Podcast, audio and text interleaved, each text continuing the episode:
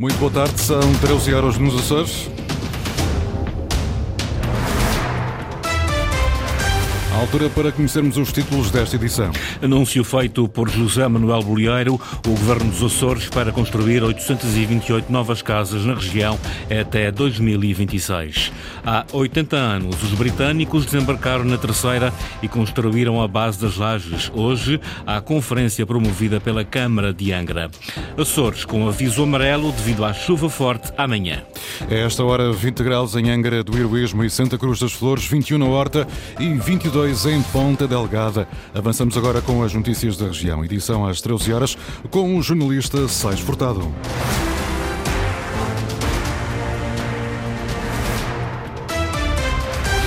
Até 2026, o Governo dos Açores para construir 828 novas casas na região. O compromisso foi assumido ontem por José Manuel Bolieiro no encerramento de um roteiro para a habitação em São Miguel. Momento que o Presidente do Executivo aproveitou para fazer contas ao trabalho de quem o antecedeu no cargo, Luísa Couto. Construir na região 828 casas até 2026 é o compromisso do presidente do governo dos Açores.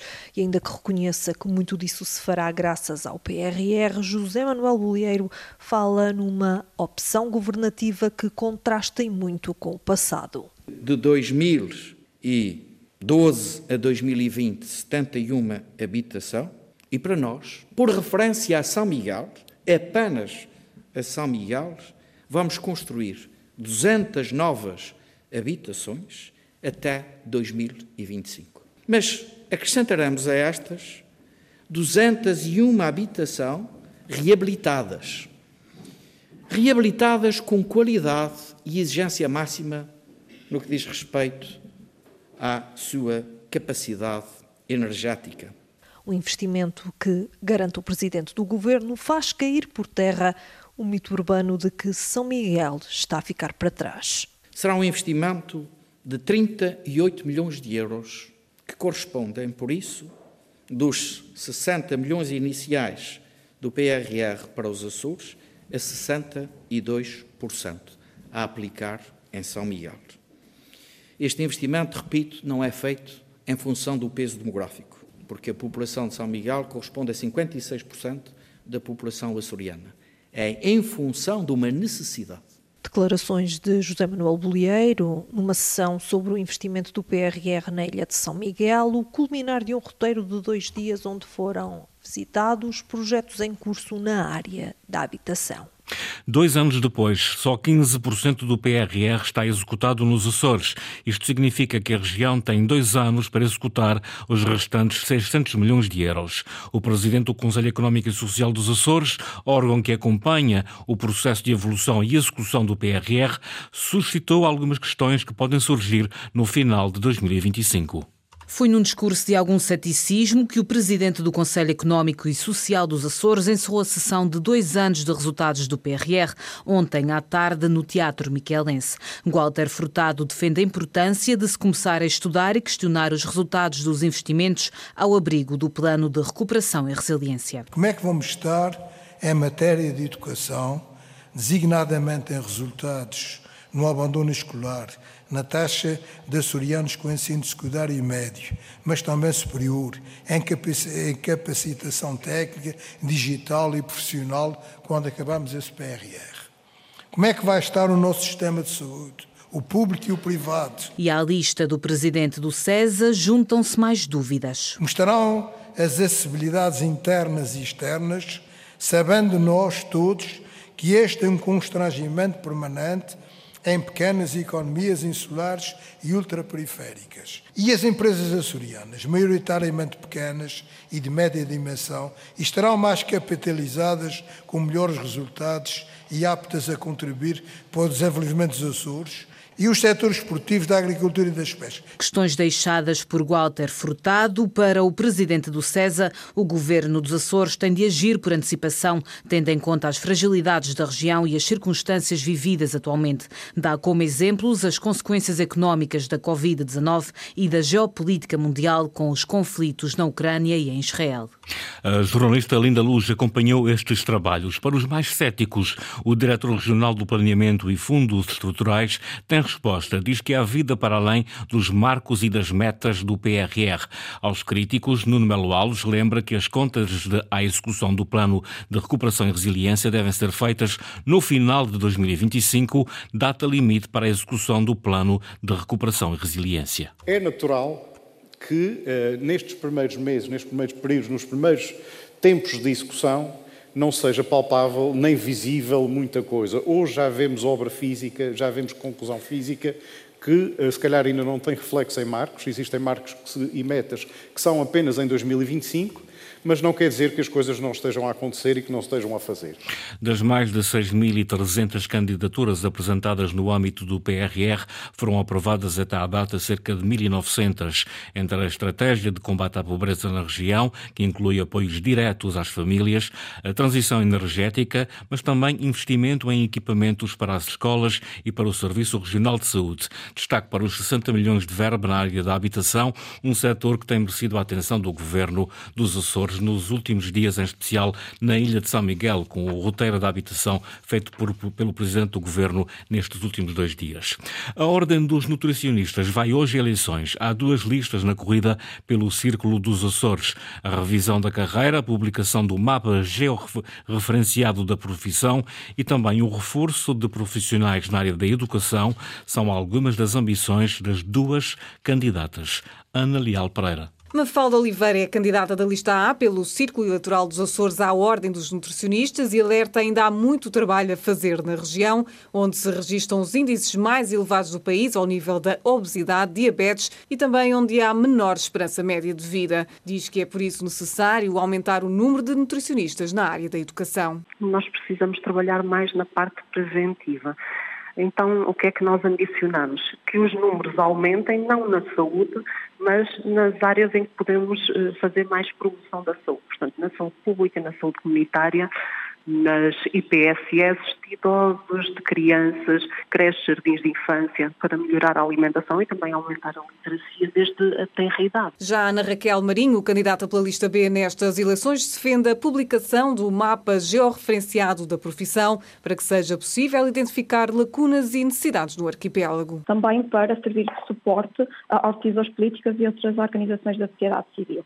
E apesar uh, deste mapa georreferenciado da profissão estar previsto nos planos uh, de atividades desde 2020, uh, apenas foi publicado em novembro de 2022 para o Serviço Nacional de Saúde e, infelizmente, eh, dez meses após a sua publicação, continuamos a aguardar os dados relativos às regiões autónomas do Sul e da Madeira. E a revisão da carreira, o combate à precariedade, condições dignas de acesso aos jovens à profissão, são também ambições das duas candidatas pelos Açores às próximas eleições da Ordem dos Nutricionistas, que se realizam a 14 de outubro. Faz agora 80 anos. Os britânicos desembarcaram na Ilha Terceira durante a Segunda Guerra Mundial e construíram a base das lajes, um marco que trouxe uma nova realidade à ilha e à região e que esta noite é assinalado na Câmara Municipal de Angra com uma palestra de Pedro Gonçalves Ventura, historiador e investigador na área da história militar. Eduardo Mendes. 80 anos da chegada dos britânicos à Ilha Terceira, um marco de uma ação militar que resultou numa transformação profunda de todo um espaço geográfico e que moldou a identidade local. Hoje, em modo palestra nos Passos de Conselho de Angra do Heroísmo, será revista a história e as suas consequências, também no âmbito dos 40 anos da classificação da cidade como património da Unesco. A cidade de Angra foi classificada não tanto por nenhum edifício, mas sim pelo papel que ela teve na história. Foi aqui que chegaram os britânicos, foi aqui que se iniciou esta imensa caminhada que levou à base das lajes e que mudou a vida da Terceira e a vida dos Açores, porque logo nas décadas seguintes, milhares, dezenas de milhares de açorianos de outras ilhas mudaram-se para a Terceira e a verdade é que hoje aquilo que nós somos é muito resultado daquilo que ali se iniciou. Alan Menezes, presidente da autarquia, a chegada dos britânicos foi o arranque da base das lajes, que depois ficaria no domínio americano, um dos maiores empregadores da ilha, que trouxe novas dinâmicas. A desigualdade que existia entre os que chegavam e os que cá estavam e percebermos o imenso caminho que nós percorremos e infelizmente aconteceu no contexto de uma guerra e isso nunca é bom, portanto não é propriamente um evento para celebrar, é mais um evento para lembrar e particularmente para percebermos o efeito profundo que isso veio a ter na história da terceira. E mudou tudo. Mudou a demografia, nós hoje temos provavelmente mais 15 mil pessoas do que aquilo que teríamos não fora o aparecimento da base das lajes. A primeira televisão entrou por ali.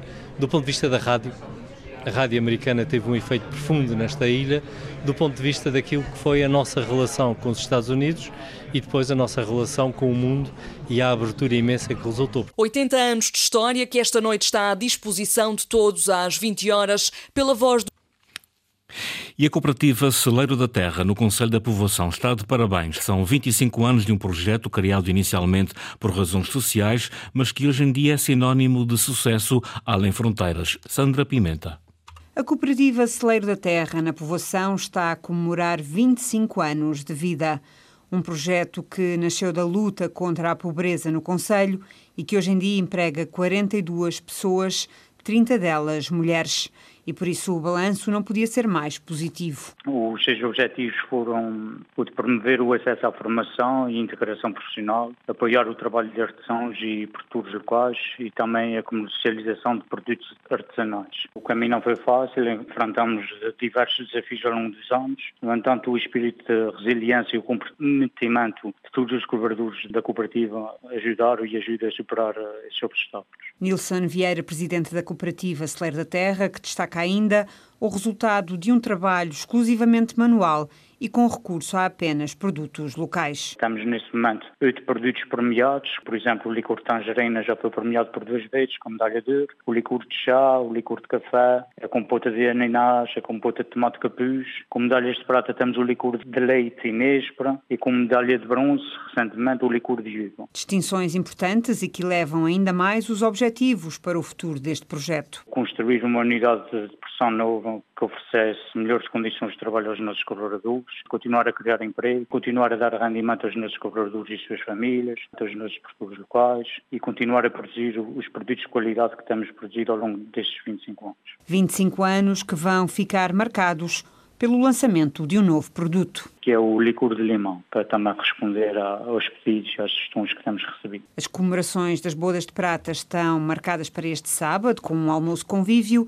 e de homenagem aos mais antigos colaboradores da cooperativa Celer da Terra. No desporto, o Fontinhas recebe o União 1919 num jogo em atraso referente à terceira jornada do Campeonato de Portugal. Nas outras modalidades, são várias as equipas açorianas que entram este sábado em competição, Luís Lubão.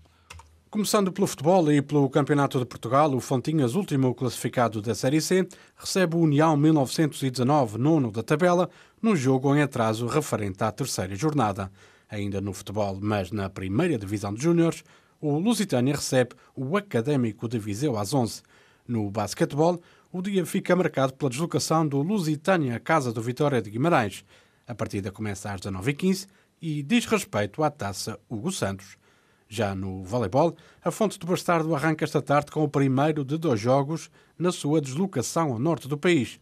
Os terceirenses defrontam às 16 horas, em Gondomar, a ala no Nálvares.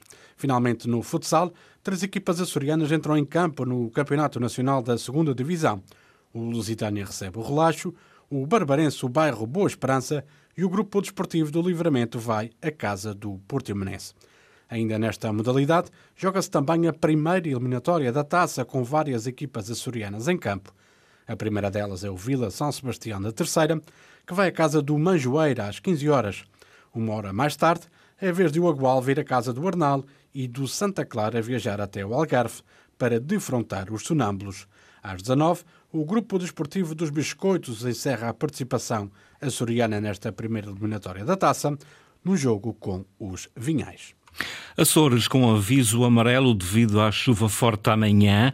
O IPMA, Instituto Português do Mar e da Atmosfera, emitiu hoje avisos amarelos para as nove ilhas devido às previsões de precipitação por vezes forte, podendo ser acompanhada de trovoada no domingo. O aviso amarelo para as Flores e Corvo vai vigorar entre as seis da manhã e o meio-dia. No Grupo Central vigora entre as seis e as dezoito. Para São Miguel e Santa Maria, o aviso por causa da possibilidade de chuva por vezes forte e trovoada vai vigorar entre as 9 e as 21 horas. Foram as notícias da região, edição das 13 horas com o jornalista Sais Furtado. Notícias em permanência em cores.rtp.pt e também no Facebook da Antena.